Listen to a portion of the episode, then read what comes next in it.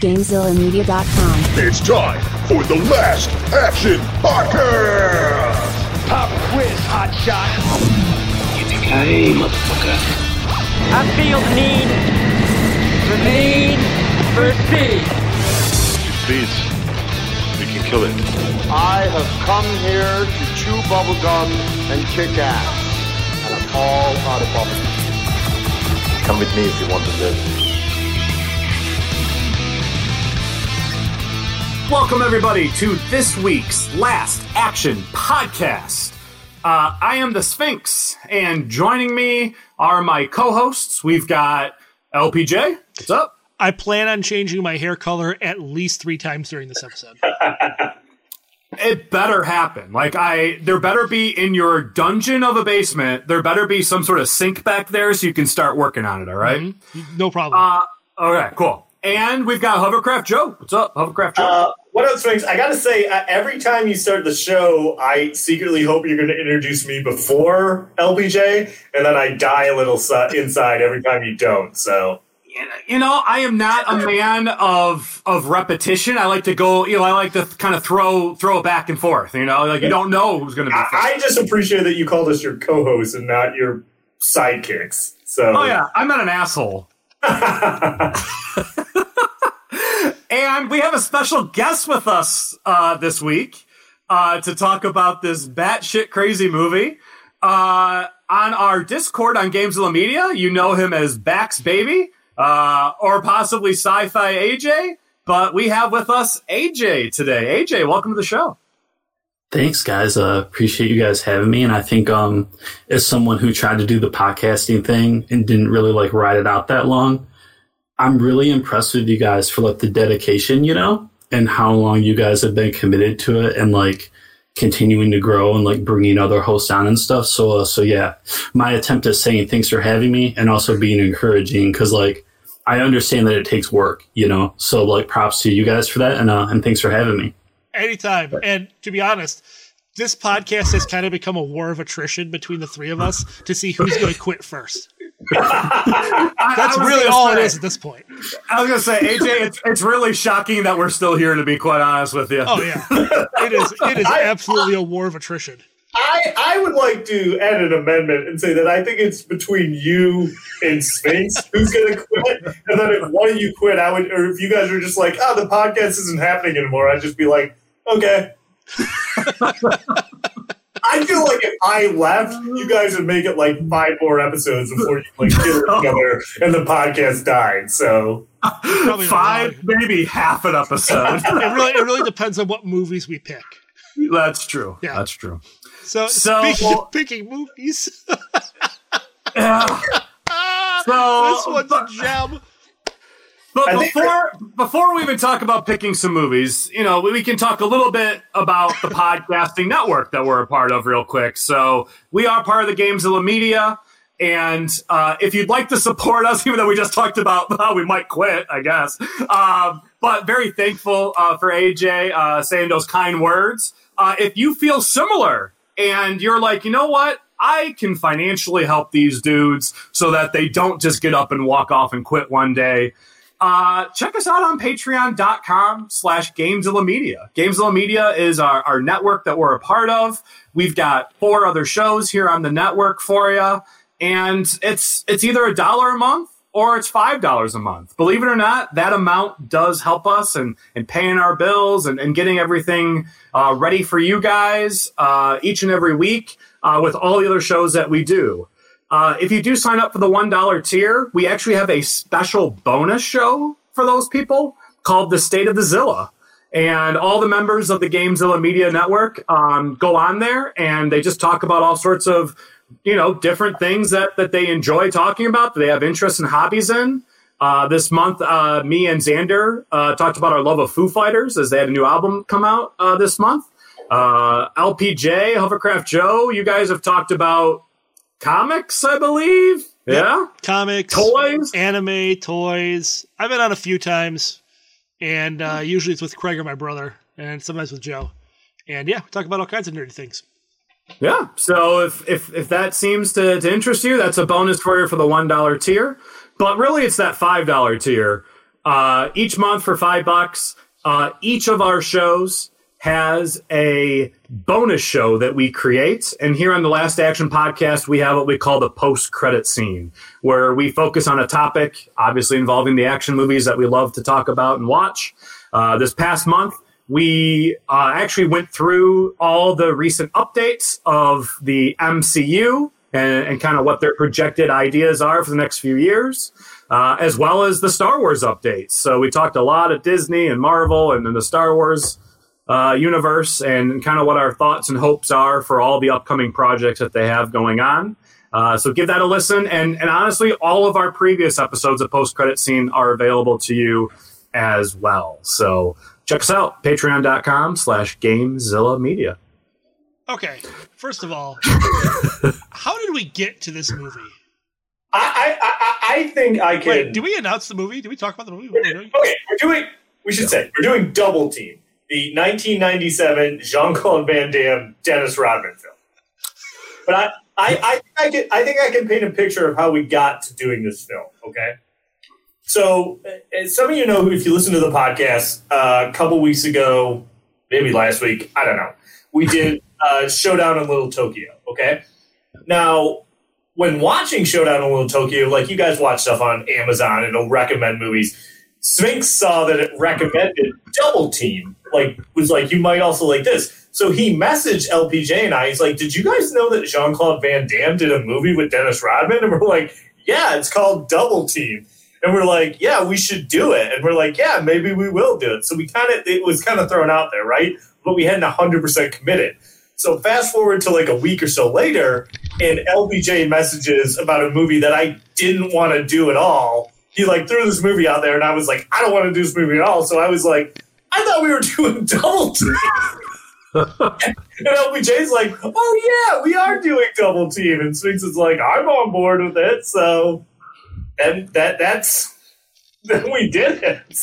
we we are all to blame for the 90 minutes we we had to watch this movie. We are all to blame. Yeah, and then oh, and then Sphinx messages me. He's like, "Yeah, AJ wants to be on the show." I was like, "All right, what, what movie does he want to do it like in a couple weeks? Like, what movie did he pick?" He's like, "No, he wants to be on this week. He's cool with doing double team." I'm like, "Are you sure? Like, does he know we're doing double team?" So AJ, you are just the crazy man we need for this episode. It's it's for the worm, right? It's for Rodzilla. It He's is such a Rod- fascinating person to me. I agree. I am fascinated. I watched his 30 for 30, and it was actually really good. I really liked it a lot. Dude, the, the never- 30 for 30 hit super hard. It did. Yeah. I haven't seen it. I've wanted to. I saw The Last Dance, which he's in a lot. Yeah. Um, but I, I haven't seen the the special 30 for 30 with him. It's real so- good. It's real solid. Got Here- it. here- here's something I want to throw off right from the top. We're talking about Dennis Rodman. He's in this movie. Um, in this movie, as an arms dealer named Yaz, an arms dealer, right? Yeah. like, it's so obvious that they're just like, well, what if we just made a bunch of basketball references and done? Oh my god! He's not a basketball player in the movie, so it's like, why are you making basketball jokes with them? Like, it's insane. And I feel like they're like, the way this movie's structured is like he's in a scene, and then you get a lot more of the movie before he shows up again. And I'm like, is he in this movie anymore? And then like the back half of the movie, because you know me, guys, I always split the movie up when I watch it. So I watched the first half, and I'm like, Rodman's not even in this. And then I watched the second half, and I'm like, oh, okay, he's in it a lot. I'm gonna have to bet that on the cutting room floor, which I actually don't know if there was a cutting room floor, but I'm gonna bet that a lot of his shit was probably cut out. Or he had incapacitated himself in Europe for so long that none of his scenes were even he either never showed up or he just couldn't do them. Who knows? uh, AJ, do you have a previous history of this movie at all? Because it sounds like for the rest of us, this is our first time, right? You two at least had heard of it. I never heard of it, but Yeah, I think as much as like the other guy that was like a casual. I mean, maybe I was more of than like just a casual NBA fan, but like you're about like our age. You watched the NBA growing up. You knew about Jordan and you knew about the Bulls, you know. But um, I feel like the thing for me and Rodman, and hopefully I can like get to like the relationship with the film eventually, is like when I was a kid, I feel like the media was kind of painting him as like kind of like a freak and like an outcast. Oh yeah. And now, like as like kind of, I shouldn't say kind of like as an adult following the NBA now, like how many guys do I see in the league now that aren't covered in tats, like tats the norms, and like androgynous fashion and like wild hairstyles? It's celebrated now. Like there's like fire emojis on Instagram and like it's about like the drip, and it's like the cool thing. So I feel like um and like the last dance recently comes around you know so i feel like it brings those feelings back and those memories back and then like realizing like rodman like you were like a pioneer um and then like being super short like not even really having like a high school career and then like having like a, a foot like a 12 inch growth spurt going to a small school and then what? He's like a five-time nba champ. He's a hall of famer maybe the best defender. He's in the conversation for best defender ever in the conversation for best rebounder ever and he's like six seven you know? Um, so yeah, I think recently my appreciation for Rodman has like spiked and kind of increased, you know, and like LPJ talked about that 30 for 30 was like really heavy. So when you messaged me about like the options and I was like, dude, like he's a super interesting character to me. And maybe I shouldn't say character, like he's a person, super interesting person to me. Why haven't I seen his movies yet? You know? so um it was exciting for me to like have a reason to set the time aside to be like Dennis, like what was going on with the acting career, you know? So I feel like that's kind of a long winded way to get there. But like you guys gave me an opportunity to further experience like Rodman's career, and I appreciate you guys for that. That is a, a brilliant answer. Uh, I, I, I I wanted to agree, see this like- movie. I just wanted to see this movie because I hadn't seen it, and I've seen like all of John Claude Van Damme's movies. So Well, that was the thing is, is I knew that when when I saw it on the screen after Showdown Little Tokyo, I'm like, I'm not going to have an issue convincing LPJ because it's JCVD. In fact, I thought there was even a chance he had seen it. Hovercraft Joe was the one I was like, I don't know if I'm going to be able to convince his ass to, to watch this one. But then you surprisingly were also like, yeah, let's do it. Well, like I said, it also helped that like when LPJ threw out another movie that I didn't want to do at all, I was like, well, well let's do that one instead because at least I knew this one would be short. Like that was my mind. I was like, I was like, the other one he wanted to do, I feel like it's going to be a bummer and it's long. So at least this will be short. That was kind of in my mind. So I don't even remember what the movie was- was that what we were talking about now. it was Snowpiercer. Oh, that's right. You're right. It is long and it is kind of a bummer, but um, you're right. Yeah. Good movie, But, but AJ, you, you make a good point about Rodman. He's very, very much misunderstood. And, and, you know, he's been more in the news lately too. Like he was going off to North Korea and, and all sorts of other bizarre things. He's, he is a unique personality without a doubt and definitely one that's interesting. Was this movie brought up at all in the 30 for 30? Do you guys remember? Or, or think any of so. his filming career? Has he, has he done other movies? I actually don't even know. He, he, Yeah, he he was in- Simon Says? Yeah, yeah, Simon says he has a movie that he was the star of. It's like him Oh. and Dane Cook, and it came out in like 1999. It's called Simon Says, and I definitely want to do it. Yeah. what, what, what about the minis? What about the oh, minis? yeah, I saw that. There's a movie where he plays with like a team of like dwarfs, like basketball. Oh, like, Oh, I saw that on- Yeah. yeah, I saw that on his internet movie. Oh, So boy. like, so like, has he been in other stuff? Like, yeah, he's been in other stuff. Yeah.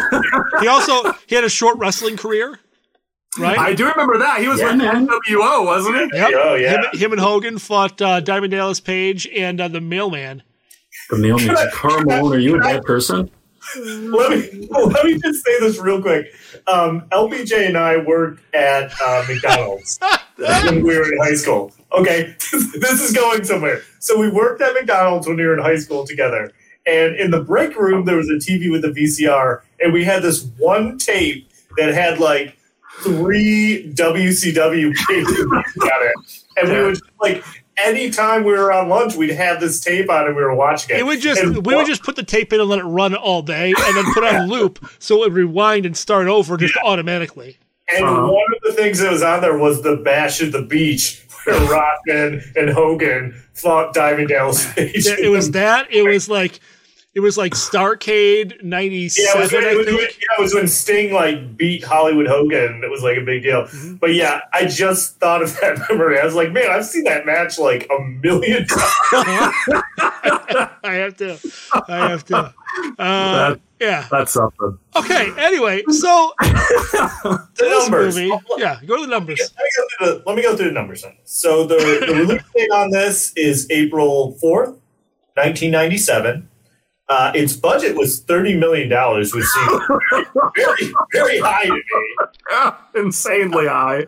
Um, so the number it, numbers are a little tricky. So domestic gross is 11 million. So um, it looked like it had a worldwide gross of like 48 million. So it made some money, but not like, you know.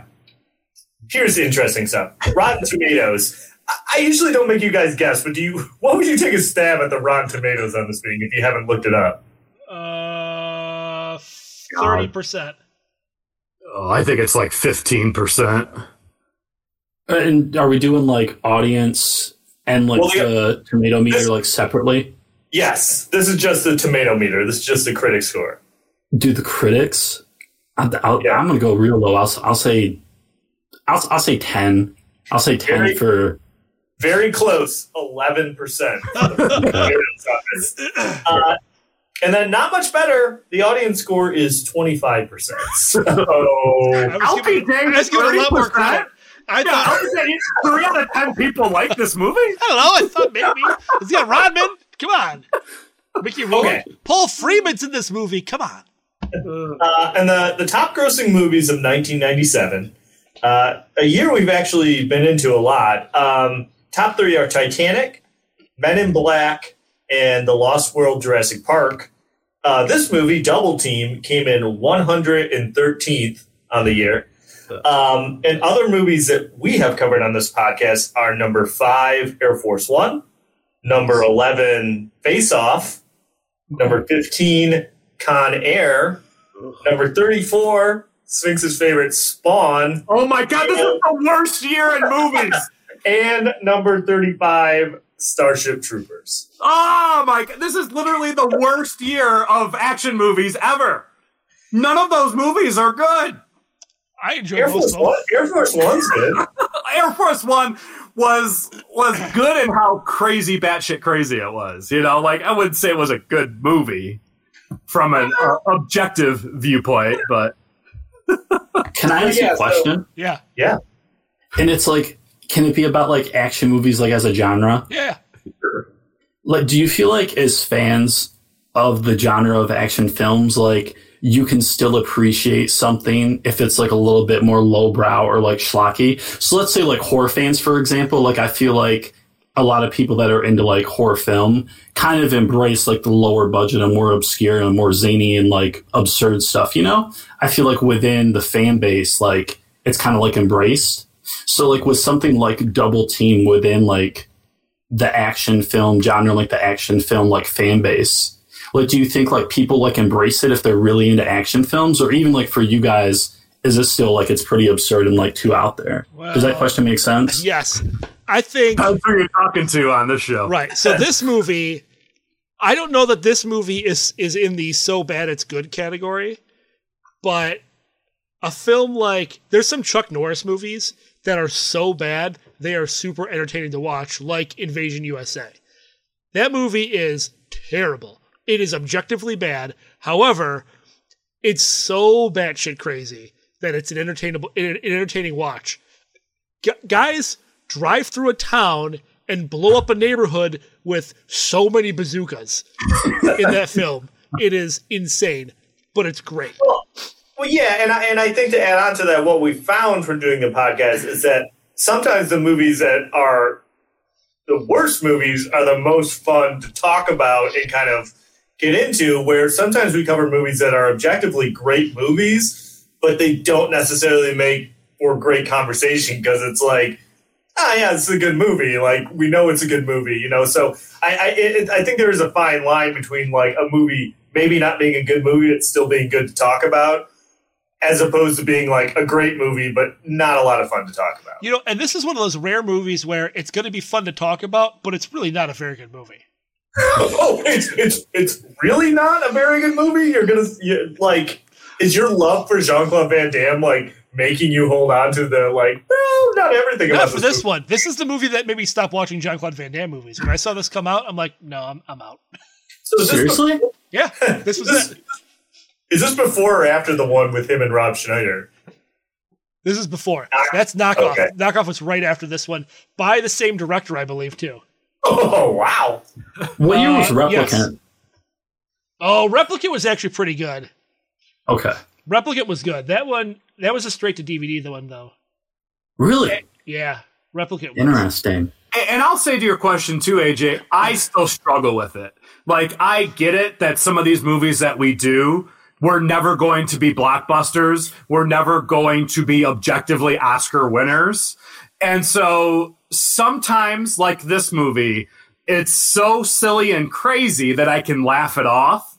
But then some of them, I can't get past it. And it just angers me and frustrates me and pisses me off. So I still struggle with it. These two, eh, they act a little bit calmer about it, but hey, you never, you I, I don't. You never know with Sphinx though. He's a wild card. Sometimes he's gonna hate a movie that like everyone loves, like The Bourne Identity, and maybe he'll just hate it, and you won't know why. But he's he's a wild card.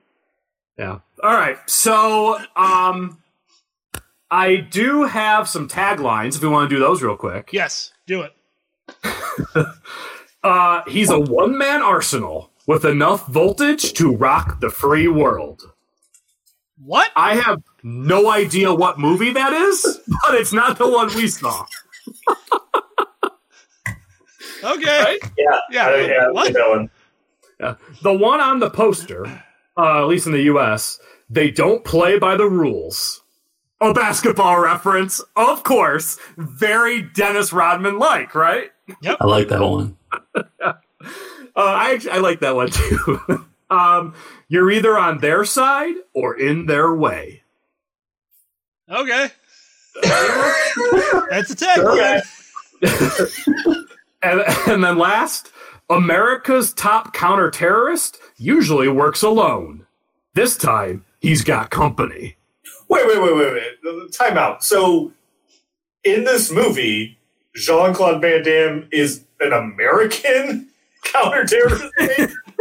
I didn't. I didn't pick that up at all. Like, I didn't even think they tried to make it seem I, like. I don't know. Is is JCVD here today? Can he can he bring it up to us? Is uh, JCVD are you American in this movie or not? What do you mean, uh, am I American? Uh, don't I sound American? You've seen me. Look at me. I was uh, I was a Boston police officer, a a fireman at one time.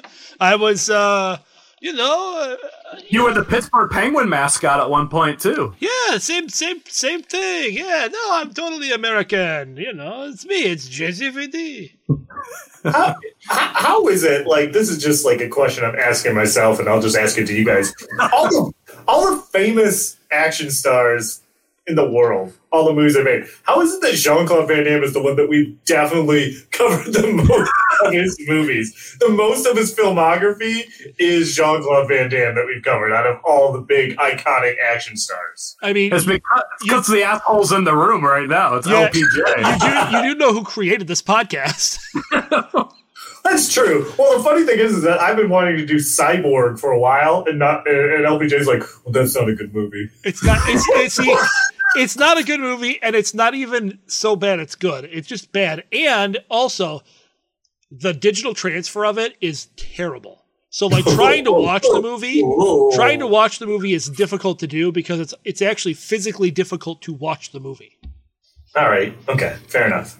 So we were talking about the director a quick moment ago, but I guess do we have any net worths, uh, Hovercraft Joe, or no? Uh, yeah, I, I have a couple net worths. Uh, just I just have three of them, so let's roll through them. Uh, let's go first. Is everyone in this movie dead? No, No, he just I didn't mean- care. the three stars, the three people that I know the names of in this movie, I did. All right. Uh, Mickey, Mickey Rourke. What do you think for Mickey Rourke? What's his uh, net worth? Oh, How much is he worth currently? 10. I don't- 10 million. Ten million. Uh, Sphinx. I'll say like five million. AJ, what do you think? I'm not a net worth guy. Um, I feel like I'm closer to the five spot. I'll go. It's tough, man. Like Mickey, you were doing like the boxing thing, but like it was like a work thing.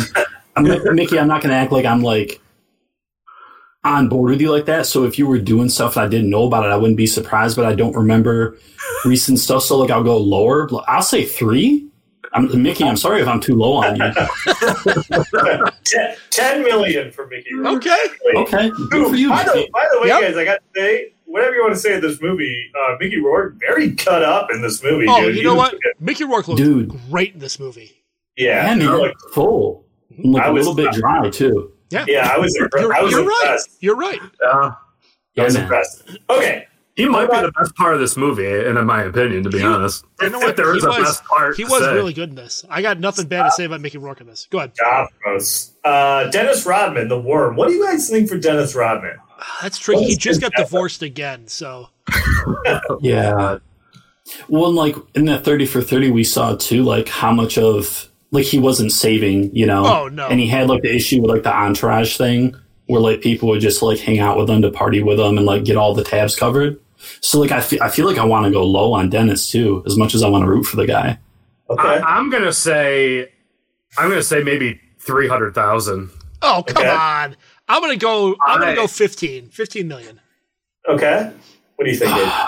It's it's tough, man. Like there's that part of me that wants to root for him and go high, but there's that part of me that like wants to be like a realist, you know, and is like growing up and seeing how the world really is. You know what the best thing about this Um, podcast is, AJ? He's not going to listen to it, so you're good. Okay, cool. we don't know that Wesley Snipes liked our post back in the day. Yeah, as, did that, one- one as post. did that, as did that Power Ranger. Yeah, well, he's not going to like it when I told him that you told us you were a fan of the Blade films. All right, sorry, AJ. Dennis Rodman net worth. Oh man, I'm I'm gonna I'm gonna go the optimist and I'll say I'm gonna go optimist and I'll say ten. Actually, uh, Sphinx's closest, 500,000. Oh, that sucks. That's rough for sure. Poor I worm. Okay. So finally, we've done this a lot of times, but I'm sure no one remembers exactly. Uh, Jean Claude Van Damme, JCVD, what is his net worth? Who wants to go first? Tom? Okay. I I really don't know. Seven. 30, Seven? Okay. 35. Uh, you're the closest, LPJ. It's 40 million for uh, JCVD. Keeps So. going- You know, keeps good going up. JCVD. Keeps going it's up. not like Absolutely. it's not like any of his movies are hits, but he works hard, and obviously he knows how to take care of his money. So good for him. Yep. Definitely. Uh, cast. We just talked about a chunk of the cast. Uh, LPJ, LPJ, did you have anyone? You usually pick out the people that none of the rest of us recognize. So anyone else you want to mention in this? Uh, we got Paul Freeman, aka um, uh, See, Dr. Belloq. Jones? He's Belloq. Yeah, Belloq. Yeah, I caught that. That's Do you it. guys not know who Belloq is? Anyone? I know who Belloq is. I didn't Oh. recognize him in this movie. Oh Yeah, yeah, I- he's, I, uh, I he's, uh. He's the, He's the uh, guy in charge of the weird colony. yeah. Oh, the colony. Okay. All right. So he was the guy that was like tracking him down. Yeah. Yeah. Okay. Yeah, other than that, I have no idea who any of these other people are. Which, by the way, like I don't, I don't want to fast forward, and I won't. But like, I have like 18 questions for you guys about the last scene in this movie. I need, Only 18. I need someone to explain it to me. Anyways, uh, anyone else, LPJ? No, that's it. That is literally it. Okay. I do have. Um, did you guys catch that this movie won three golden raspberries? I saw that. Yeah. and they all went to Dennis Rodman. Yeah. So he won worst supporting actor, worst new star, and worst screen couple with JCVD.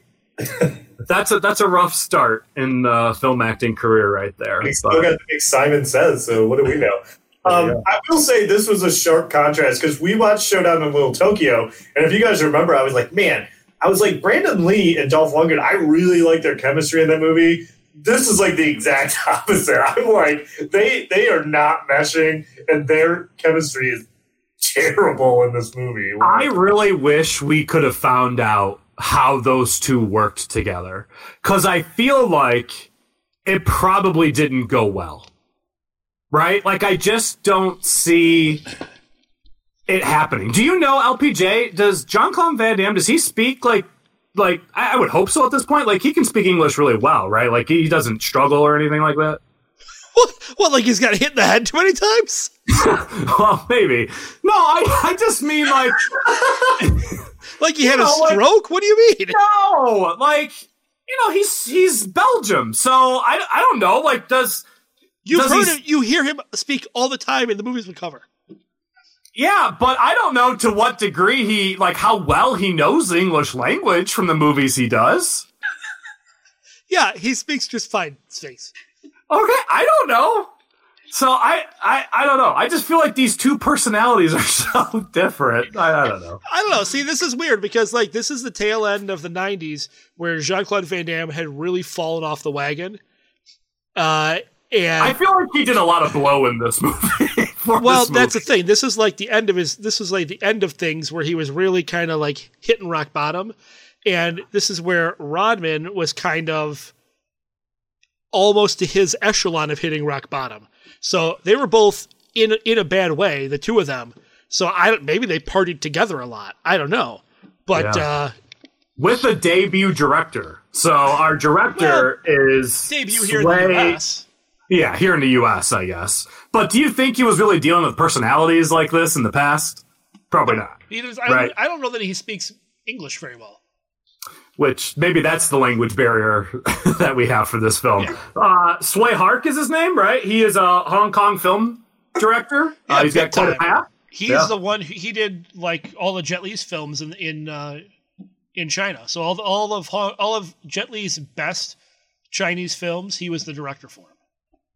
Yeah. Which, which I have to say, there's not a lot of Hong Kong esque scenes in this movie.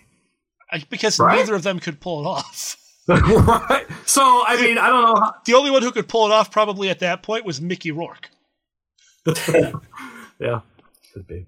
All right. I, I don't have anything else, uh, unless, uh, you know, if we want to get right into this plot here. Is there anything else we want to bring up before we start digging into it? The only thing I wanted to well, the only thing I wanted to mention is that I saw that uh, our boy uh, Sammo Hung uh, said that they brought him in to do some of the uh, like as a special uh, choreographer for some of the action scenes. So, um, always like to mention Sammo Hung when he gets uh, yeah Which name we dropped. mentioned him a lot lately.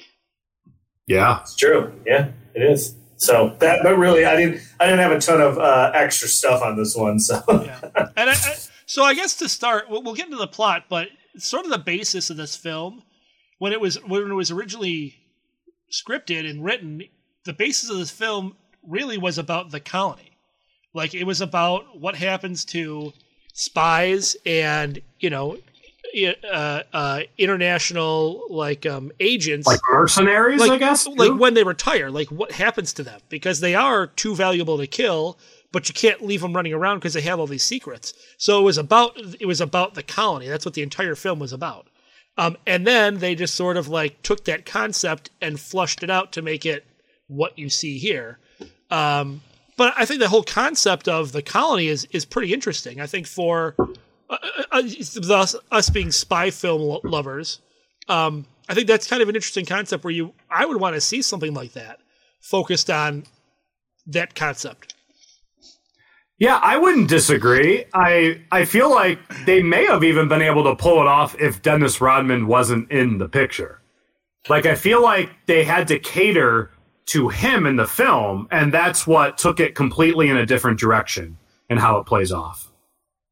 well, I, I mean, I, I think this reeks of a movie that was like the colony was the main idea, and they wrote the movie, and then they're like, "Well, we got to do something else for this." It reeks of like two different plots smashed together. Yes, because you really have the full colony stories kind of jammed in the middle of this movie, and then it's like a separate movie from the first act and the last act. and the middle is the stuff with the colony. So it definitely, like I said, reeks of a movie where it's like, well, we took the bones of this colony movie and then we attached this Dennis Rodman, Mickey Rourke plot to the beginning and the end of it. Yeah, and I feel like that second plot was probably made up as they were going along. It kind of seems like because it it really like I I don't know like none of it really makes sense. But but to get into this movie, yeah, I mean we got JCVD on some sort of mission. Uh, there's a crazy chase with him in this truck where he literally plows through a train. Uh, I, I would say I've never seen a movie where a truck plows through a train and continues on his way. That was kind of cool. Well, also, I was confused too because like I felt like what they told us was that like he's got to get this truck because it has like the, the the plutonium or whatever it is in it.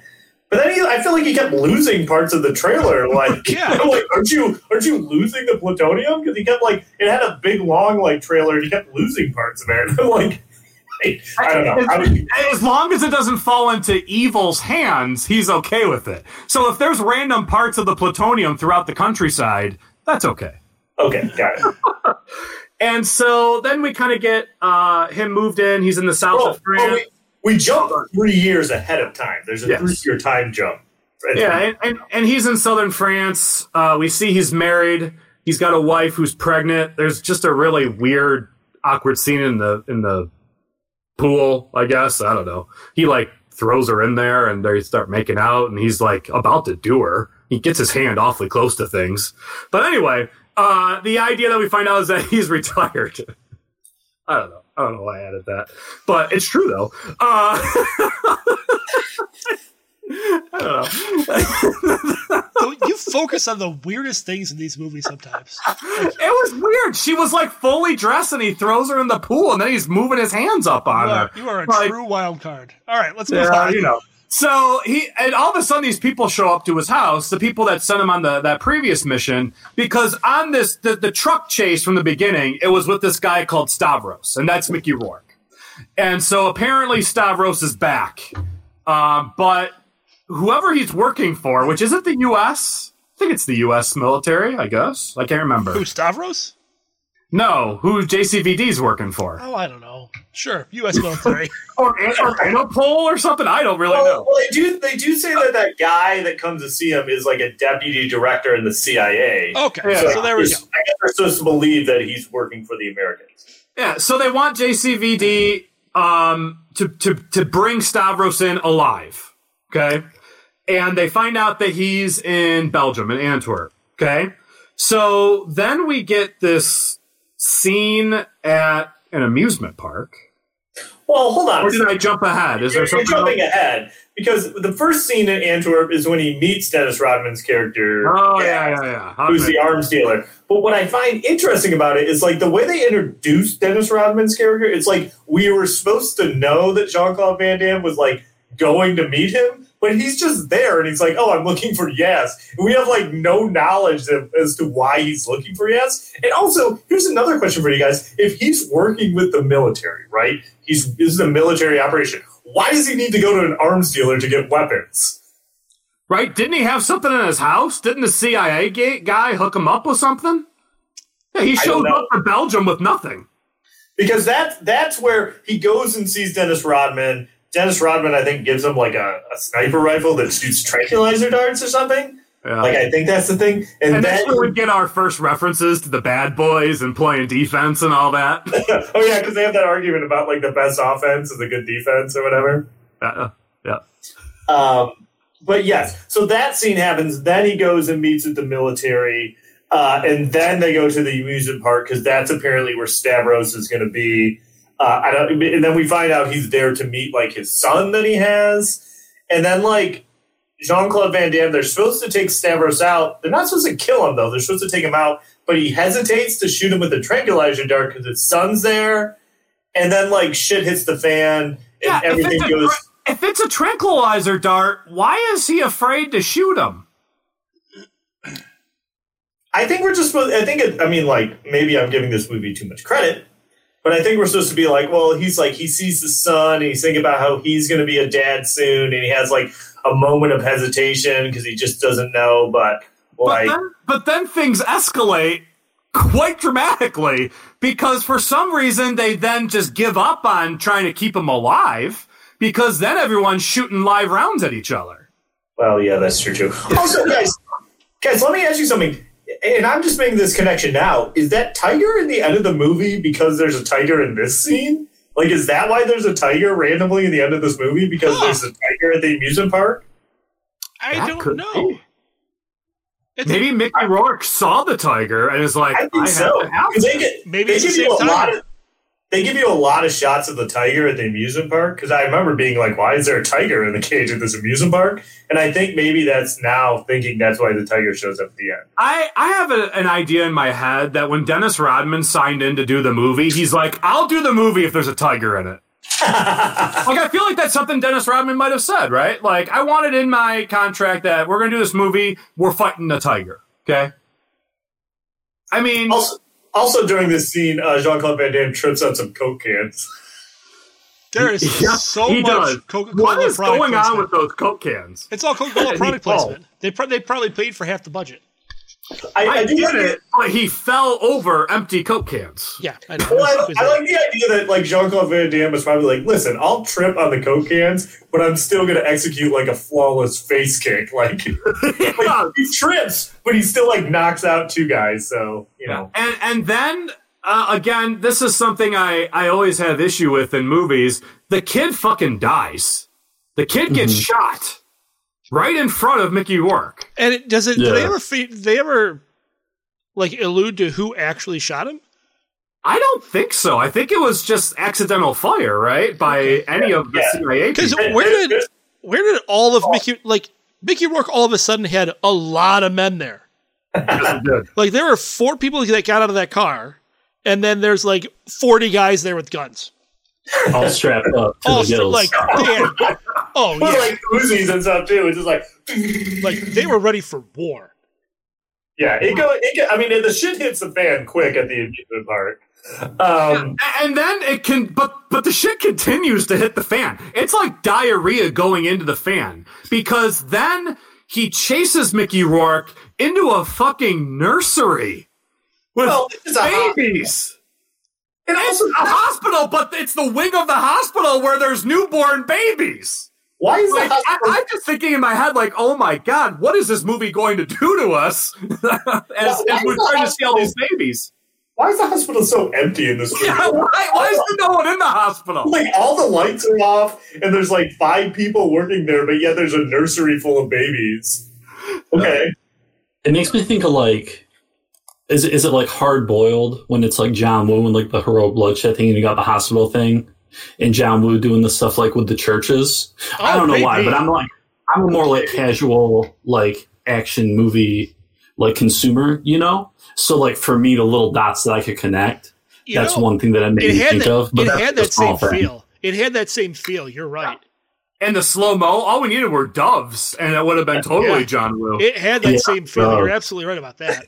I will say, even though it doesn't have doves, so much glass breaks in this. I was just gonna say, I was gonna say the window breaking budget on this movie is insane because like it's like at a certain point it's almost comical how many like windows they're getting thrown through or, or and then it comes back like later in the movie there's a oh, scene Oh, yeah. later on in the hotel room where they break a bunch more windows Yeah, and so Mickey Rourke is able to escape because he puts a fucking live grenade inside a cradle that a baby is in. Mm-hmm. And luckily, JCVD grabs it in time and hurls the grenade around.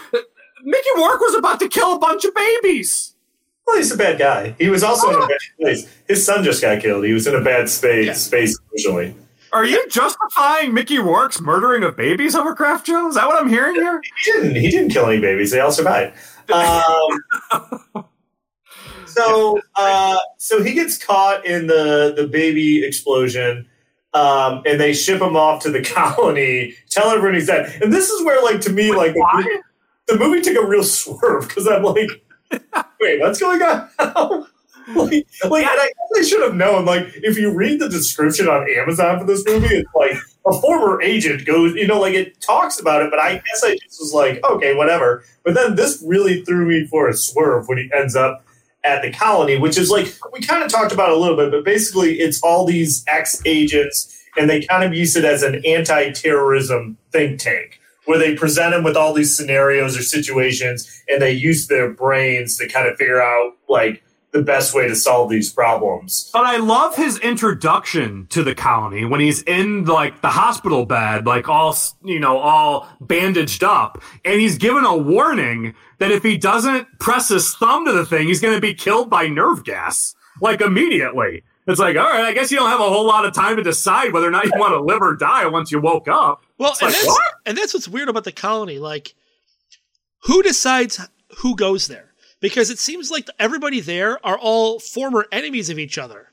If they're all former enemies of each other, why would they all collectively be working together to stop terrorism? Yeah, 'cause the guy that was swimming in the pool punches JCVD right in the fucking face. Yeah.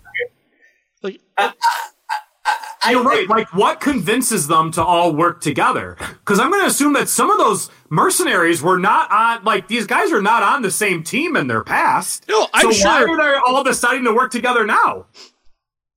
no, no answer.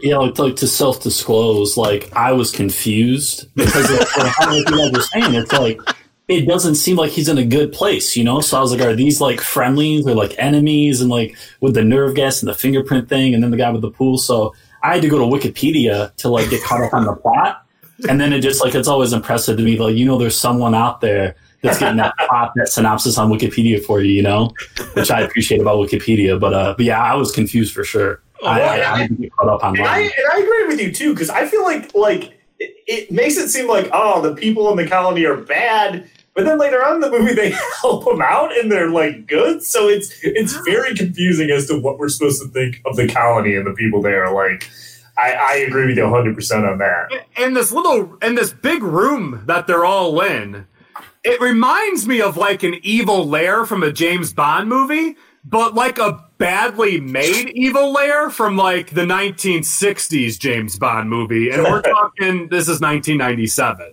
like it's so goofy looking and they've got this cgi globe that has really small like tv images it's like for how big the fucking globe is why isn't this a big screen um, but whatever.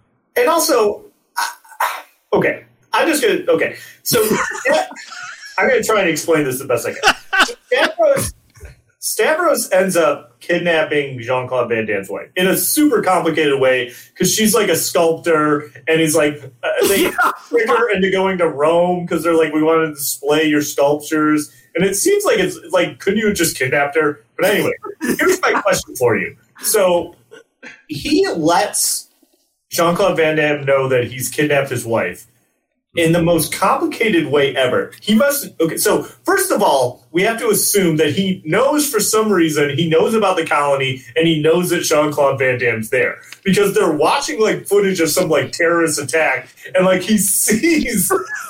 On the wall, he zooms in on the wall, and it's like, "I have your butterfly" or whatever, because because his wife has like a butterfly tattoo on her shoulder. But like, how does how does he know that Jean Claude Van Damme's at the colony? Like, shouldn't he think that Jean Claude Van Damme's dead? Like everyone else? yeah, yeah. How how does Mickey Rourke know that Jean Claude Van Damme is alive, that he's at the colony, and that at that exact moment JCVD is watching the footage and saying, "Here's the butterfly, come after it." it just seemed overly complicated to me that like I you know it is what it is. Listen, I mean this movie. I mean it's probably the least of the plot holes we could pick out for it. So I'm not gonna I'm not gonna dwell on it. But I also want to bring up uh, how if you try to escape the colony, all the lasers in the water that are there's obviously way too many that are necessary, and apparently the lasers don't move; they're just all set in one spot. So you got to go like Mission Impossible to swerve around the lasers. But I just love how they show it, and it's like the whole fucking ocean is covered in lasers. Well, also they set up the complicated thing too, where they're like, "Well, no one's ever escaped." They're like, "But if someone were to escape, everyone's got like a watchkeeper or whatever assigned to them. So if someone does escape, then this person has to go after you and capture you." it's like, why do you have this system in place if no one's ever gotten off the island? Because Right. it comes back into point. I just Wow. make a big point of letting you know that. So, um, so then we get this weird JCVD montage. yeah, where he's where he's like MacGyvering all of these contraptions to get him fit again. Hold on. Yet he can't He's walk. At the MacGyvering- same time, he can't walk. Hold on, but he's hold on, also being Sphinx. trained. He's MacGyvering Coke cans. it's very important. Also, He Well, also- he's got that bucket, which I don't know what the fuck's in the bucket, but also- most people like it's funny too because most people it's like, hey, don't skip leg day. Jean Claude Van Damme's like, that is all I do is leg day. Besides like holding his breath, it's like ninety five percent leg exercises that he's doing when he's working. And as soon as he's done with the exercises, he's back to using his cane. It's like, the fuck? Like, what's going on here? I think he's trying to keep up the illusion. Yeah, I think he was. He didn't want people to know he was. It was also gross when he cut off his uh, thumbprint. Yeah. Yeah. Would that work? I feel like that's a big no, but Are you, are, you no. asking, are you asking me if you think you could cut your thumbprint off, put it on an eraser, and have it slam down on a uh, scanner to, and read it? Like I don't know. I can't answer that question. could you could you do it for us real quick? Yeah, give me a knife. I'll cut off my thumbprint.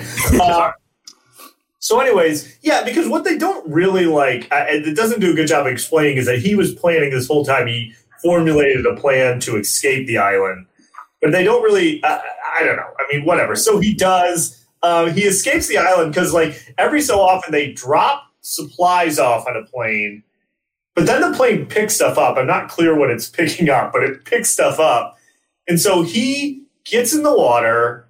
Uh, and the one guy, the guy in the pool that he kicks, comes after him. He's in the water with scuba gear for some reason. Did didn't we already establish the fact that there's fucking lasers everywhere? But there he is scuba what I diving. love. So they fight a little bit. He like hooks onto the the uh, the package that the plane picks up. So he gets up in the air. They turn the lasers back on, and that dude just blows up. Yeah, explodes. That's I, you know what?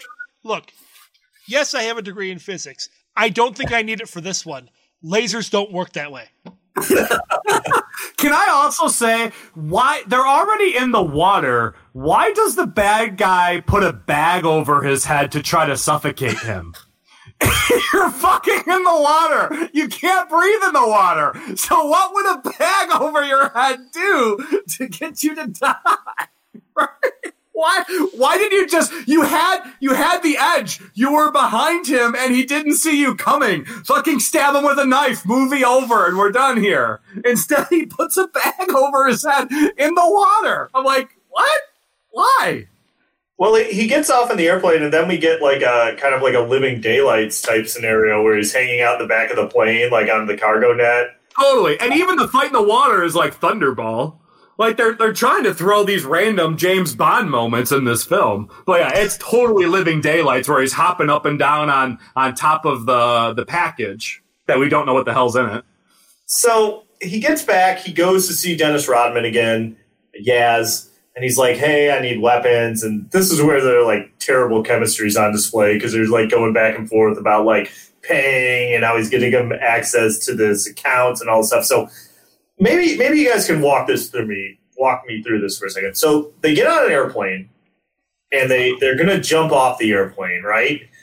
so they do, and it's like some kind of weird non parachute. It's kind of like a ball. It's a basketball parachute. But that's like, they, they land on the ground, and I maybe I miss this, but I swear Jean Claude Van Damme is like, "Hey, I'll meet you back at your shop," implying that he can like walk back to his like base of operations.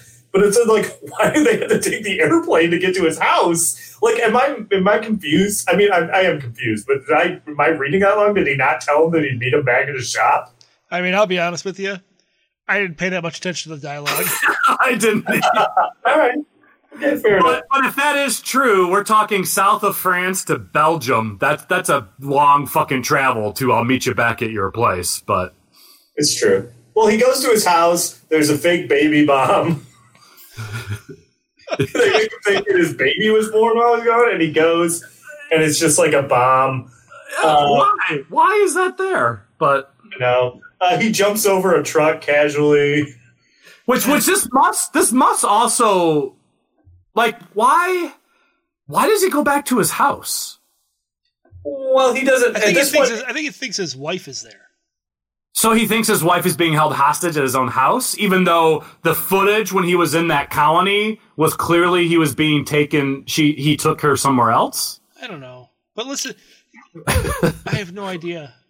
I don't know either, but I will say that explosion in the pool is pretty fucking funny because how does one grenade cause an entire pool to lose all of its water and just shoot crazy? It has flames. The water has flames. Did you catch that?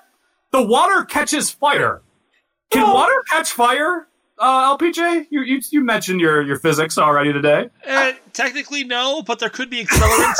there could be accelerants in the water. I don't know. Maybe they maybe it's not filled with water. Maybe they filled it with gasoline. Who knows? Oh, all right. There we go. That's got to be it. Problem solved. There it is. That's your thirty million dollar budget right there. It's a lot of a lot of gasoline. Gasoline in '97 wasn't all that cheap.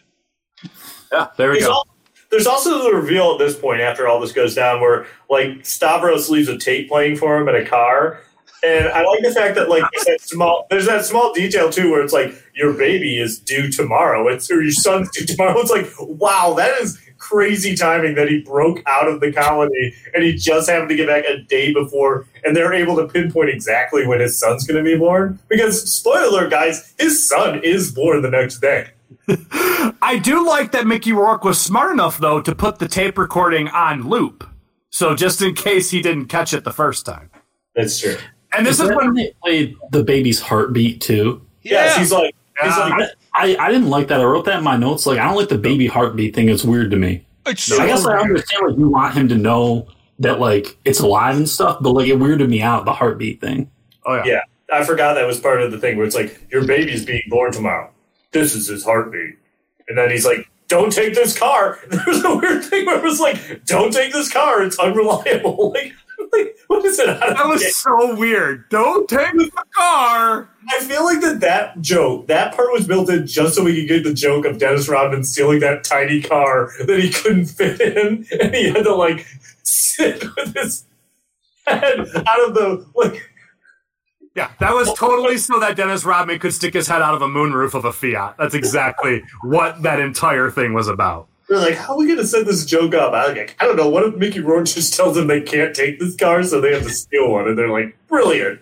Was it also at this point, because like LPJ, the dialogue I started to stop listening to, is this also when we kind of get told that the plan for Wark is to kill the wife, but then he's going to raise the boy as his own son because his other son was killed? Or is that, not, until- is that not? Yeah, that's not till the end. They, they don't tell us that. I mean, that that is. Hey, spoilers! Like that- spoilers, Fig. Spoilers. Don't ruin it for our what he- audience. Sorry. That is So, says, so but- JCVD then is under the impression that that Wark might kill his wife and his son. Then I think so. Okay. I think so. Okay, so this next scene is kind of confusing. I'm going to try and explain it. So they go to Rome because they tell they tell him to go to Rome because that's where he's holding his wife. So they're like, we got to flush out Stavros. So Jean Claude Van Damme sends a message that he knows is going to get intercepted by all the like intelligence agencies throughout the world, where he's like something about Stavros. So I'm making a next. entire no, oh, you, you you said it too fast. I want to slow that down for everybody. The entire world. He sends a message where he is. Right. So then, like the next scene, they're out in front of like the hotel, and it's like it's all spies. There's like CIA guys. There's like the Mossad's there, and it's like It's like the Anchorman scene where all the different Anchorman TV stations all show up, you know? Yeah. Because because there's a bunch of stereotypes as well to all these people that show up uh, in the in the plaza here in Rome. It's hilarious. yeah, and also like this is the point where Dennis Rodman's like asking him things about the colony. I'm like, I thought the colony was a secret. Everybody knows about the colony. And then like I don't remember what happens, but everyone starts shooting at one another, and there's like this guy on a horse with a machine gun who's like featured very prominently in the scene, and I didn't understand who he was because he seems very regal. He's got like a very official uniform on, but then he's got like a machine gun, and he kills a lot of innocent bystanders. A lot of people die, and and I'll say too, like JCVD is in disguise, but Dennis Rodman, Dennis Rodman's disguise is just that he changed his hair up. But if Dennis Rodman knows about the colony, don't you think these other people that now swarmed in on this location also know who Yaz is and would then realize that something's up? Because I mean, Dennis Rodman's going to stick out like a sore thumb in Belgium. Hey, Or- he's got a disguise. He's wearing an ill-fitting suit for like the rest of the movie. yeah. Like I can't decide if it's too big or too small, but it doesn't fit right. And he's got that big like detective, like hard-boiled detective hat that he's wearing too. It's no. It's the answer is it was the late '90s. That's what that suit was tailored to. There's so many very odd choices in this movie. Okay, so there's a sniper, and they follow the sniper to the hotel, and then the sniper's got like a desperado like machine gun case. He's like, and then this. Okay, this whole movie is weird, but this is to me. This to me is one of the weirdest things in the movie. So they go in the room where his wife was, and there's a guy that Jean Claude Van Damme starts fighting. A guy that's also doing like kung fu karate type stuff, right? With a Rosa Klebb knife uh, for Well, that's the thing. No, no, no. It's a Rosa The Club knife takes- for his foot. Yes, he takes off his shoes. He takes off his shoes and he's holding the knife with his toes and he's attacking Jean Claude Van Damme with a knife he's holding with his feet. Anybody? Does he, Anybody have a, does, he have a, does he have a thumb foot? Like, It's how is he holding this knife? They needed to bring in another James Bond reference. That's all. I just, I, I, I I don't just, know how he thought that was going to help him in fighting JCVD. I mean, Because doesn't, he obviously gets his ass kicked. Well, it doesn't even look cool. Like, I'm sorry, but a guy holding a knife with his feet is not cool. like, maybe, the, like, I could see, like, they were like, oh, well, this is going to be unique because he's holding a knife with his feet. But it's not a cool visual at all. No, feet, just- feet inherently are not cool. It just looks awkward. Yeah, LPJ's not a fan of feet. I don't like feet. Uh, Can I and ask then a JCVD question? Yeah. Are you Like, for asking? people- wait, are you asking a JCVD question, or are you asking JCVD a question? Um, about like his films and his fan base. Okay, you can you can ask him directly. Oh, God. Um, like when most people are tuning into one of his films, do we think they more expect martial arts and like acrobatics, or do we think they expect like John Wick, like gun fu stuff? You know, because I, I feel like in this one, like I didn't know what to expect. I didn't know if it was going to be like the gunplay stuff and those action sequences, or if it was going to be like because I'm used to like Lionheart. I feel like is me like kickboxer. You know, like in my mind, from the little I know about the guy, that's kind of what I have is more like a martial arts thing. So like, is there is one more common in his body work than the other, or when people like tune into his stuff, are they hoping for more like one than the other? It's I don't know weird. if that question made sense. No, it made total sense. His early films were very kickboxer, Lionheart, you know, esque. His later films, like um, Hard Target and uh, like Sudden Time Death. Cop, those are more like traditional action film, like gunplay, some kicks and stuff. But the martial arts, he lost a lot of his martial arts the longer his career went. okay. Yeah, I didn't, I didn't think he does the splits in this movie. No, he No. no, he does. He does the uh, up against the wall, stretch his legs. Oh, yeah, yeah, yeah. Oh, right, right, right, right. During the montage at the colony. Yeah. Yeah. Yeah. AJ, I, I remember when we did the episode on sudden death, which came out the year before this. Yeah. He does no fighting in that movie. Nope. It's it's Really? all weapons. Yeah. Okay. Yeah, it was really weird the way he. Yeah, he went traditional action star and away from all of the all of the kickboxing stuff. Yeah. Okay. So meanwhile, the, the baby gets born in a basement. right? Like, where the hell are they? Uh, and and Stavro seems to really care about his wife all of a sudden. Like, makes me feel like almost maybe he might not kill her. He might just marry her. Who the hell knows? Uh, but that is where Rodman has a relationship With, with monks. a bunch of monks, Yeah, he has a pre-established. cyber monks that know how to hack the internet in 1997. Yeah, but then the, they're hacking the internet, but then that's when the, the guys from the uh, colony help him out because they like hack the signal and they show him where his wife's being held.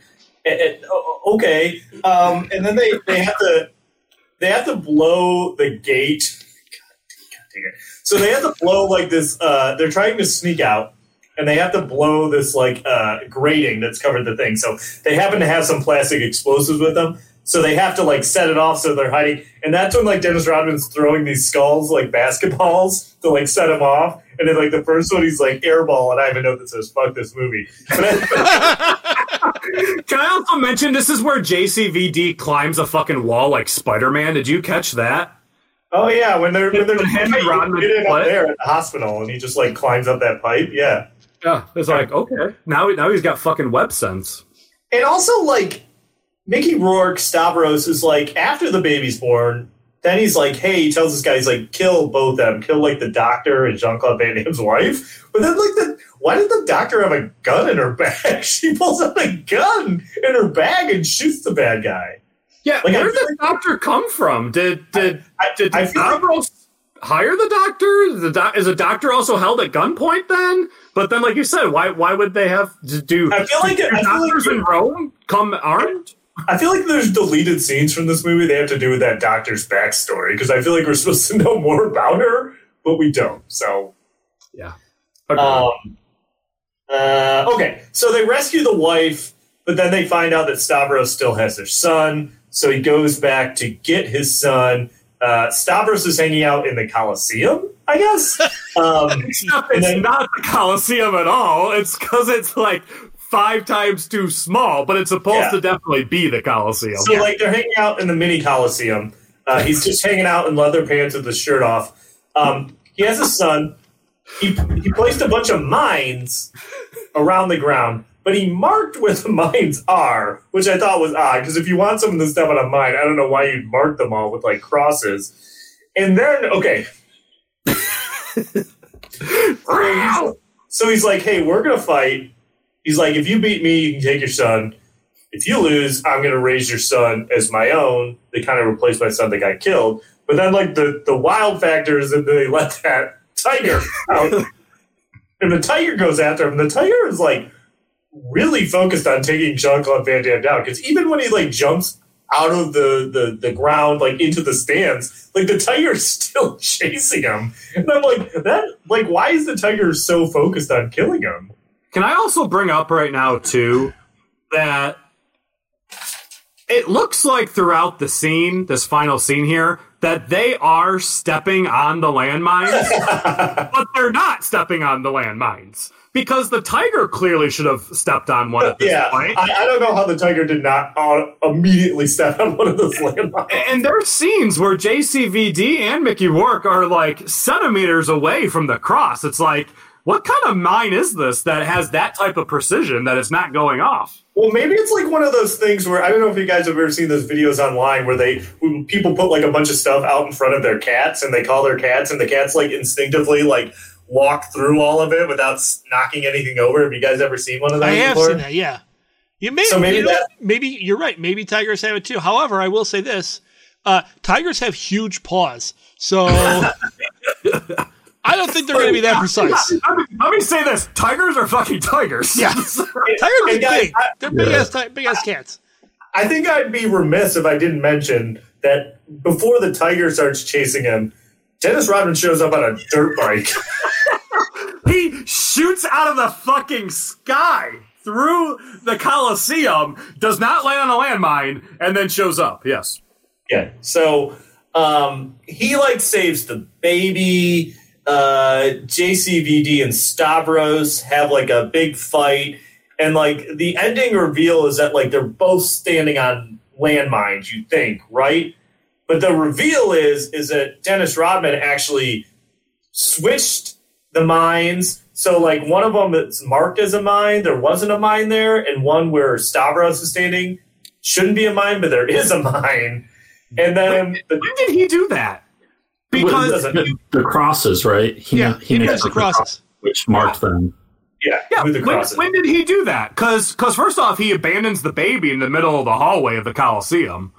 Well, he puts it in uh, a little. He puts it in a nook. He puts it in a nook. A nook, like the fucking thing's still sticking out clearly into the hallway. Um. So, anyways, so then the tiger shows back up, and like the end of Stavros is the tiger's. The tiger jumps at him to like maul him, and he lifts off his foot, so they both get like blown to hell. Um, Blown to hell is again an understatement, Hovercraft Joe. This fucking Coliseum explodes like a goddamn nuclear bomb.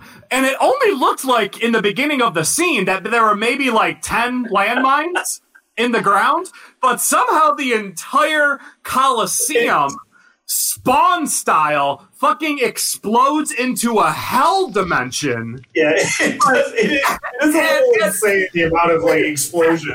And the Coke vending machines go flying into the air, which Rodman luckily uses to protect JCVD and the baby. So even though there's fire literally And Belloq. all Don't forget, around- don't forget oh. Belloq's there. I forget Belloq shows up too.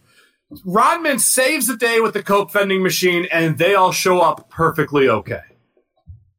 Can I sh- can I share something from my notes? Absolutely. Please. I wrote in my notes. Fucked up if that tiger just died. That tiger died because it got blown up. I like that in my notes. I wrote down like if it happened. Oh, no, You know, Oh yeah. Oh, it It was too. I thought they killed the. I thought they killed the tiger earlier because when it's trying to get him and they're on like a ledge, like something happens and this whole like walkway collapses with the tiger on. I'm like, oh, the tiger's dead. But then the tiger's fine, but then the tiger gets blown up. Man, man, So- man, rip Tiger, rip, rip, rest in peace, Tiger. Didn't, didn't Okay. have to go that way. This is where I. This is where I need your guys' help. Okay, Oh, so this let is me. where? Yeah, let me walk through what I think happened at the end of the movie, and then you guys can help me out, okay? So after they're saved by the Coke machine, Belloq, who was the guy that's supposed to bring Jean Claude Van Damme back to the colony, like pulls a gun on him, and he's like, "Hey," and you think he's gonna kill him or bring him back, but he's like, "Hey, no, like, give me your shirt and some of your blood or some of your hair." And I'll make it seem like I killed you, I think. But then Dennis Rodman is like, says something and pulls like a coin out of his pocket and like throws the coin on the ground. And then there's like smoke. And then like Jean Claude Van Damme drives off. I'm like, Uh, what? What? Somebody help me talk me through this end scene. What happens? Can anybody help me out? No, that's that's exactly what happened. But Yeah. why did he throw the coin? Like, why know. did he need to? Because I don't, I don't get it. Yeah, then- it's tough because like he was trying to help him out, right? Like they're trying to have the compromise. Yeah, Right? like that's what, the thing. you think they could go along with it? Like, yes, That's why why you got to throw the parlor trick like that? Yeah, because it was almost like, oh, Dennis Rodman saved him, but like saved him from what? He Belloq wasn't going to kill him. He's just like, I'm just going to make them think I got you. And then like, maybe, maybe because the colony can see everything, Rodman threw the coin to block the satellite that was seeing them from up in space. I thought maybe, and maybe I, again, maybe I'm giving too credit. I thought maybe it was a thing where like they were trying to help Belloq get away from the colony. So like they were making the explosion was to make them think maybe Belloq got killed or, or something. Because then like Belloq seems pretty happy when he drives off at the end, and then and then like this movie of course can't end with one last dumb basketball reference because Dennis Rodman's like, oh, no, they're gonna try and find me for this. He's like walking up the steps of the destroyed Coliseum. He's like, they're gonna find me for this, and it's like you're not a basketball player in the movie. You're not. You're an arms dealer. Like, yes, I know that it's Dennis Rodman, the basketball player, playing this character, but there's no connection to basketball in the movie, and all he does is make basketball reference. It was so frustrating to me. But that's the end. That's No, the end. no, that's not the end. There's one Oh. final insult at the end, and it's the ending song. We're not Oh, going to play it because we can't find the right version. But it's that crystal. Is it Crystal Waters? Crystal Waters, Just a Freak, featuring Dennis Rodman. And, and the copy we found does not have Dennis Rodman in it whatsoever. It's true. It's just So I'm not featuring even gonna, Dennis I'm not even going to play it. If you want to listen to it, you're going to have to watch the movie. Can I just say though, Hovercraft Joe, you do an impressive Dennis Rodman impression. Do I? I You think I do. do. I feel like LPJ, if you would have played the song and then just had Hovercraft Joe sing over it, we would not have known the difference. So it you're would have saying- been Dennis Rodman here. You're saying we're going to do a spin-off podcast where LPJ does his Jean-Claude Van Damme and I do my Dennis Rodman? You two should do a remake of Double Team. Wow. All right, only if you get only if you get really jacked and play Mickey Rourke in it. Deal. I'm in. now we just got to find a tiger. We can have AJ. You can be the tiger, or you can be Boa. It's up to you. Yeah, I'd be You- the. I'm gonna tiger for sure. He's like, I can't wait for the scene in the amusement park where I just stomp around in the cage looking around. Yeah, But that, I mean, that's it. Oh, that is Rodman's song. End of the movie. Oh, this movie. Yeah, I mean, it's it's Like, I definitely. feel I feel fatigued. It's definitely an experience. And you know what's funny? Because we, we don't watch these all at the same time. So it's like, this is a real kind of funny, like, like Oh yes. the beginning of the week, we get a bunch of just, just, I get, we get a bunch of distressed messages from LPJ about this movie where it's like, fuck this movie. Dennis Rodman singing during the credits. I hate this movie. And I'm like, well, that's not a good sign. And then, like, Sphinx watches it next. And we get some more distressing messages, and I'm like, "Oh no!" Like I still haven't watched it yet, so I'm like, "This, this probably isn't going to be good." I mean, I didn't have high hopes going into it to begin with, but it was kind of very distressing seeing the progression of you guys watch. Because I mean, let's be honest, I knew that Sphinx is not going to like this movie. LPJ was a wild card. I was concerned when LPJ started giving us those comments in the chat that he was fucking pissed. Yeah, 'cause the thing- I'm like, oh I need to read my Like, what- comments. yeah, like what have we gotten ourselves into that LPJ is unhappy about a JCVD movie? And then and then when and then I'll say too, AJ messages me and he's like, Yeah, I saw the movie last night. I have some thoughts. Yeah, so Like, the, oh, the conversation went like this: "Holy shit, Sphinx, you're gonna hate Double Team. Uh, good luck. Fuck this dumb movie. Rodman is featured in the end credits song. Oh fuck, it's bad." And I think I was like, I think I said like, "Oh man, I haven't watched it yet. I can't wait to see it." You're like, "Fuck you." yes, that's exactly what I said. And then Okay. Sphinx, um, what the fuck am I watching? This movie, my god. S- Yeah. It's real bad. I, I do find it hilarious now knowing that it came out the same year as Spawn, so I love that. God, of 97 was a good year for you. Yeah, real great year. All right. Uh, we, we got anything else? Anything else anyone wants to bring up before we do our ratings? I feel like it's it was kind of funny for me because like in my notes I kind of sketched out. It's like uh like maybe I just didn't get it, you know, and it's like I'm trying to have this lens of like there might be people that enjoy action films and like this is like their thing, you know. So I didn't want to like roast it or cook it. It's like maybe I just like you know maybe I just don't get it. Maybe it's not for me. So uh I feel like it's insightful to hear you guys and how you feel about it. Even you guys being action movie guys, you know how it was for you. So uh yeah, it's it's been like a really I think insightful is my word. It's been a really insightful cast for me, and I really enjoyed it. I love how diplomatic you're being.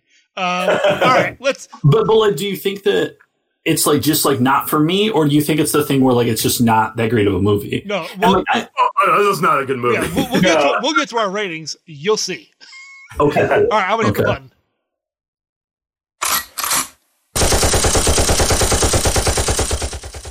Okay, AJ, as the guest, you get to pick. Do you want to go first and do your rating, or do you want to have one of us go first? Totally up to you. I'm gonna let you guys lead the way for sure. You guys are the experts. All right. So I guess of the three of us, who wants to start? I think you should go first. I think Okay. you should go first. Okay, so objectively, this is a bad movie. Oh boy. Subjectively, also a bad movie. Um, yeah, this like it hurts. Like it hurt to watch. There's a lot in this movie that is bad, and very little in this movie that's good. Um, like Dennis Rodman and John Claude Van Damme are not good together. The only bright spot, dimly bright spot in this movie is Mickey Rourke. I enjoyed Mickey Rourke in this. I don't think he was overacting. I don't think he was underacting. I think he did exactly what he needed to do. Um, I I thought he was good in this. Like I have no issues with Mickey Rourke in this film whatsoever. I wish the movie was just about the colony and didn't have Dennis Rodman or John Claude Van Damme in it and had a better plot. Basically, I wish I was watching a different movie. Um, yeah, this movie was it was a train wreck. What do you what do you what do you like you're really building up your. You never build your rating up like this before. I'm going first. All right, I'm gonna give it um oh god. One and a half machine guns. I'll, I'll go next because I don't really have much more to add besides this movie's fucking terrible. Uh, they kill a tiger, man. That's horrible. How could they do that? There, there's, there's just, and they kill a kid. They I fucking was, kill gonna, a kid. I was gonna say, does you remember that they killed a kid in this too? Because It, it's all things bad. I mean, did I know going into it that if Dennis Rodman's in it, or we're not looking at an Oscar worthy performance? Yeah, I knew that. yeah, but, But- some Razzies. Yeah, but but like Hovercraft Joe has mentioned, I mean, all the basketball puns are so bad when it has nothing to do with the film. Like like legit like Dennis Rodman kind of got screwed. I feel like he probably is a better actor, but was forced to take on this. I don't think he's a good actor at all. But like there, could have been there could have been more there. I don't know. This movie fucking sucks. One one machine gun. Um, yeah, I mean, I, you, you guys are right. This is not. I mean, it's not a good movie. It's bad. Um, there's not a lot of redeemable stuff about it. Dennis Rodman is not good at acting. Um, him and JCVD are not good together. This reeks of a movie that probably got like had like a half hour cut out of it because it seems like there's a lot of just stuff that I mean maybe I'm giving it too much credit, but it just there's a lot of stuff that doesn't make sense, and it's like I feel like there was a lot of stuff cut out. Um, I, I will say, watching it though, I was like, it's going to be fun to talk about on the podcast, which it was. So uh, I'll, I'll give it that. Um, I'll, I'll give it uh, one and a half machine guns as well. Don't watch it though, especially because I had to pay to watch it. That was the worst part. I watched it for free on Starz. Yeah. Uh, Luckily, I had a digital coupon. I only had to pay two dollars for it. AJ, what do you got? Yeah, so um and I feel, I feel like for me it's like the Letterboxd mindset. And so for me on Letterboxd, like a two stars for me is like a meh and it's like kind of like blah. It's that weird area where like you don't even have a reaction to something. And sometimes that's even worse than it being good or bad when you just forget about it immediately. And then for me, like a one star is like really bad. And then like a half star is like trash, like the worst of the worst, you know? Um, so I, I think I agree with the, uh, the, the one and a half, which for me is just like a bad movie. You know, I would say when I think of a bad movie, I would think this would fit it. But, um, I think like you guys have also said, like, maybe if it's like if people, the pandemic wasn't going on and they were able to hang out, could it be fun for people to watch together? I, I could see that, you know, and like, have I enjoyed spending time with you guys and talking about it? I have, you know, so I, I think like you guys were saying too, I think there are positives to be found when you look for them, you know? Um, so yeah, with one and a half, you know, I'm not going to totally dog it. It's not trash. It's not really bad, but it's bad. Yeah, I, I, agree. It's it's definitely it's not unwatchable. Like it's not like like there's enough in it. Like the action sequences, while confusing, they're not terrible. Like they're they're. I would say that the action sequences are are not well put together or kind of like choreographed. Or Sammo Hung, he should have done some more work. But like, I, I- don't think it's like unwatchable. If that makes sense. Like, it's not good and it's not a fun experience to watch. But like, there's definitely other movies we've covered on this podcast where I'd be like, I don't want to watch that again. Where this, I could be like, yeah, okay, I can sit down and watch it. You know. Exactly. This movie doesn't piss me off like Spawn and RoboCop 2 and Delta Force did, you know? Um, so that's why, yeah, it, it it didn't get zero or one. I gave it, oh no, I did give it one. Well, it didn't get less than one. Yeah. It's definitely the worst Jean Claude Van Damme movie we've done on the podcast. Oh yeah, easily, easily. Lionheart's I don't know. Uh, I don't know. Uh, Sphinx really dislikes sudden death, so which is weird. Like, it's so weird that you hate that movie. It was Yeah, but see, but see, but see, that was like that was one that was a classic Sphinx where he had like weird issues with it, where he was like, "Oh, why would there just be one guy in charge for like the FBI running the thing outside?" It's like I don't know because I think that's how those things work, where there's someone in charge of the situation. Because Sudden Death tried to act more serious, and this movie was not acting serious at any part. So Is that is that just is that just because Dennis Rodman had six different hair colors randomly throughout the movie, and they don't explain to you how it happened so fast? He just has like a different hairstyle and color. Pretty much, yeah. All right. Um, So, anybody, anybody have anything else to add?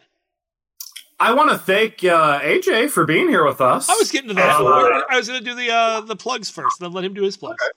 I wanted to make sure. All right. I didn't forget he's there. Okay. Then go ahead and, and continue. All right, so we are part of the Gamezilla Media Group. Uh, check us out at GameZillaMedia.com. You can uh, listen to all of our podcasts, the Gamezilla podcast, us, uh, Noiseland Arcade is kind of there, uh, Legend of Retro, Noobs and Dragons. Um, I don't know, is movie is Movie Blast still up there? No more movie blast, man. No, they pulled it down. N- no more movie blast. No, no, no movie blast at all. AJ was the former host of a great podcast called the Movie ba- Movie Blast with um uh what was it? Movie Blast with Bob and Bax. Bob and Bax. Bob and Bax. Okay, Yeah, I, I, knew it. I knew it was Bob. I just didn't know if it was all right. You get my point. Anyway, so yeah, we got all kinds of stuff on GameZillaMedia.com and uh, check out our Discord. You can uh, you know chat with us on Discord. It's it's a lot of fun. Um, AJ, is there anything you would like to plug? Uh, I mean, I, I am in the GZM Discord. You know, um, on there I would be Sci-Fi AJ. Um, so if people wanted to DM me on there or something or tag me on there, you know, I'm around. Um, I'm pretty active on Letterboxd. I enjoy Letterboxd as an app. I like logging things. And I feel like there's a few people on there and like I dig their reviews, you know? So like as they're posting new things, I'll at least skim it and drop a like. So I mean, if you're a Letterboxd user and you want someone that might skim occasional review and drop a like on, you could find me on there. Um, and I'm sci-fi AJ on Letterboxd as well. And, uh, so yeah, nothing really particular, you know, and I, appreciate you guys having me. And, uh, I think that's all got, you know, and I hope everybody out there to be sentimental, uh, knows like they're important and that they matter. You know, I know the pandemic is hard for a lot of people, so I appreciate that you guys are able to do the community thing with each other, and I hope that people listening, you know, it can be like community for them. You know, and um, yeah. So just let everybody out there, you know, yeah, you matter, and keep pushing on, and keep doing what you're doing. You know, as long as you're not hurting people. If you have like a good heart, keep doing what you're doing. As long as it's gonna help your heart. Absolutely. Yes, Yeah. agreed. And I'll say too, uh, AJ has seen a lot of movies. So AJ has a vast, vast amount of knowledge for movies. Like he will always uh, bounce things off of me, and and it's usually things I can't even keep up with. So if you're a big movie buff out there, AJ's definitely a guy to talk to. So And, and I appreciate you being so game to come on and just do this movie, which is obviously there weren't a lot of high hopes going into this movie. And I appreciate you just being game to be like, yeah, whatever, I'll check it out and watch it. And you know, we all we all agree it was awful, but uh, it, it's great that you were kind of like, yeah, I'll just do it and see what happens. So Yeah. Can, can I share another thought? Uh, one hundred percent. I think it's um it's cool to like so like somebody like me and like Sphinx was saying like the movie consumption for me is pretty steady, you know. Um and sometimes I don't want to say it's like a burnout thing, you know. It's that weird mix of like obviously I really enjoy it, obviously I'm passionate about it, but sometimes it does get to the point like what do you watch or it's kind of like a burnout feeling. So it's cool for me even if it's not like a great movie if somebody's like hey like do you want to watch this? and there's like a meaning behind it or like a purpose behind it, you know? So it, uh, I think like, what am I trying to get to? It helps me remember like why movies are cool, you know? Like they can help you like see other worlds. They can help you see other people's situations. They can broaden your horizons or they can just be fun or they can help you connect with other people, you know? So, uh, yeah, I, I appreciate you guys having me on and reminding me why movies are cool. That's what I wanted to get to. Reminding me why movies are cool. That's No, and, awesome. and I, yeah, no, and I, I agree with you 100%. And especially like left to my own devices, I feel like that I would just end up watching the same movies over and over again. So I like this podcast forcing me to watch things. You know, sometimes there's things that I don't really want to watch or I probably wouldn't. But I like that this podcast makes me watch things and kind of gets me out of my comfort zone of movies, even in the genre of action movies. You know, this makes me, you know, these the last two episodes are movies that I would not have watched had I not had to watch them for the podcast. So that's uh, one thing I- I definitely agree with you on that kind of that kind of front. Yep. And AJ, you are welcome back here anytime.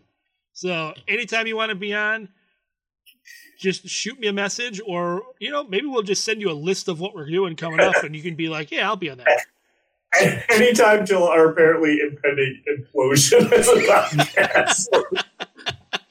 Well, fingers crossed we make it to 200, guys. Let's see if we can do it. If we're gonna explode, we might as well explode the style of this movie and have a tiger get blown up and the entire Coliseum go nuclear. All right, that's that's Fair the enough, kind of option. Yep. I Yeah, go big. We're also Go bigger, go home. You guys, what number is this?